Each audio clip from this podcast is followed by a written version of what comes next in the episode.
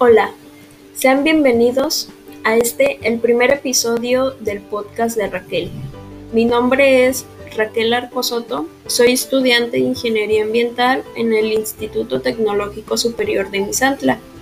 Durante este podcast abarcaremos diversos temas relacionados con la ingeniería ambiental, con la finalidad de darle al oyente mayor conocimiento acerca de esta carrera.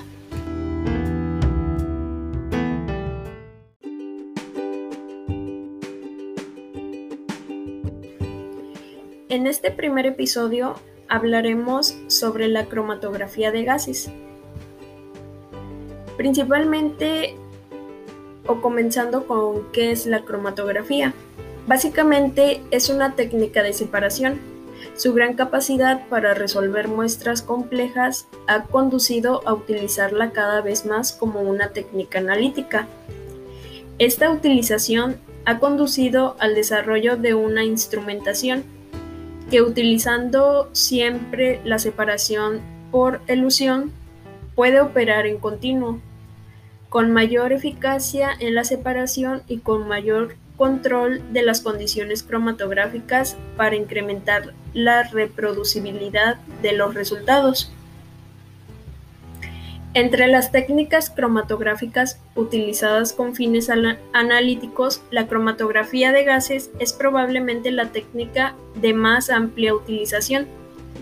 Ninguna técnica analítica puede ofrecer su capacidad de separación o su estabilidad a la hora de analizar compuestos volátiles.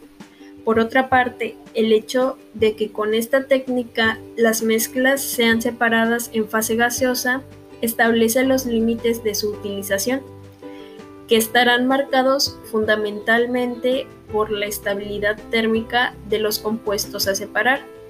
Por lo general, la utilización de la cromatografía de gases está restringida a la separación de compuestos con un peso molecular menor a 1000 y a una temperatura máxima de trabajo de aproximadamente 400 grados centígrados. Dentro de estos límites, como ya he mencionado, la única limitación existente será la estabilidad térmica de la muestra. Para realizar una separación mediante cromatografía de gases, se inyecta una pequeña cantidad de la muestra a separar en una corriente de gas inerte a elevada temperatura. Esta corriente de gas atraviesa una columna cromatográfica que separa los componentes de la mezcla por medio de un mecanismo de partición denominado cromatografía gas líquido, de absorción que es denominado cromatografía gas sólido o en muchos casos por medio de una mezcla de ambos. Los componentes separados emergerán de la columna a intervalos discretos y pasarán a través de algún sistema de detención adecuado o bien serán dirigidos hacia un dispositivo de recogida de muestras.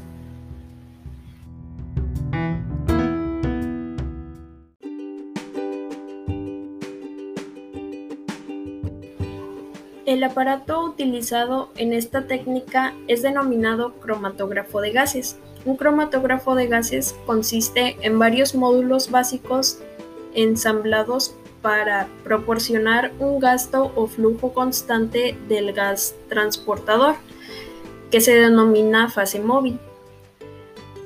Permitir la introducción de vapores de la muestra en la corriente de gas que fluye contener la longitud apropiada de fase estacionaria, mantener la columna a la temperatura apropiada o la secuencia del programa de temperatura, detectar los componentes de la muestra conforme eluyen de la columna y por último promover una señal elegible proporcional en magnitud a la cantidad de cada componente. Bueno, como ya mencioné, encontramos gas líquido y gas sólido en la cromatografía, que de hecho se separan en esas dos. La cromatografía de gas sólido se basa en una fase estacionaria sólida en la cual se produce la detención de los analitos con consecuencia de la absorción física.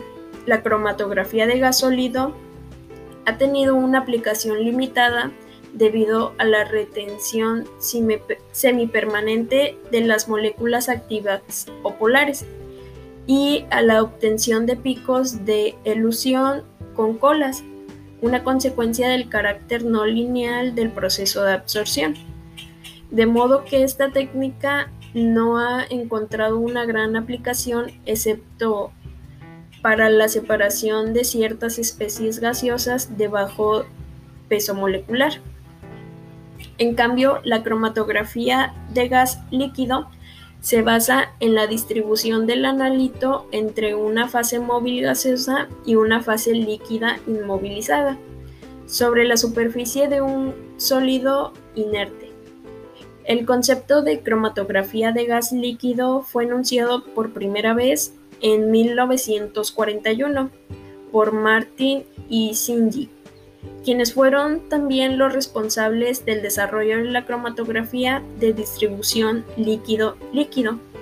Más de una década tuvo que pasar antes de que la importancia de la cromatografía gas-líquido se demostrara experimentalmente. Tres años más tarde, en 1955, apareció en el mercado el primer aparato comercial para cromatografía gas líquido.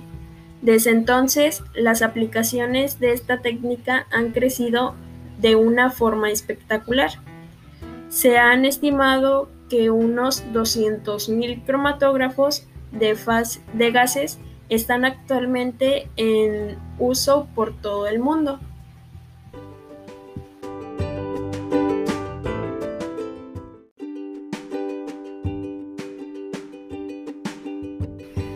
Por último, les hablaré acerca de las aplicaciones que podemos encontrar sobre la cromatografía de gases. Dos diferentes aplicaciones de diferentes ramas. La primera es acerca del análisis de alimentos.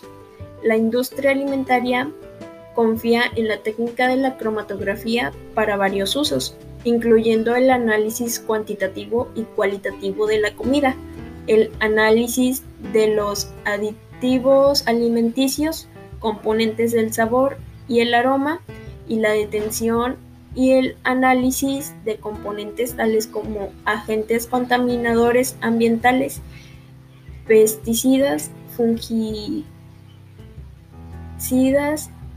fumígenos y toxinas naturales. La cromatografía de gas es vital en la industria alimentaria para asegurar el seguro de los productos alimenticios, evitando que los productos contaminados estén disponibles para el consumo. La técnica es también esencial para asegurar la calidad de los productos alimenticios, asegurándose de que el sabor y el gusto la textura y el olor siguen siendo constantes, mientras que otras técnicas son ejecutadas por la industria alimentaria, la cromatografía de gas sigue siendo un método altamente favorecido debido a su facilidad de empleo y rentabilidad.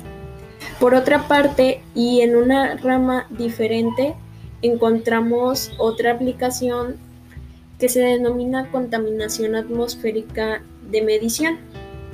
La cromatografía de gas está siendo utilizada para el combate de este problema, vigilando los niveles de agentes contaminadores dañinos en el aire, de modo que los científicos puedan visualizar dónde está concentrada la contaminación atmosférica y cómo ésta cambia a, a lo largo del día y el año para desarrollar métodos preventivos efectivos. Como podemos ver, tiene una inmensa cantidad de aplicaciones esta técnica y puede encontrarse en diferentes ramas muy distintas. Por eso es una técnica muy utilizada.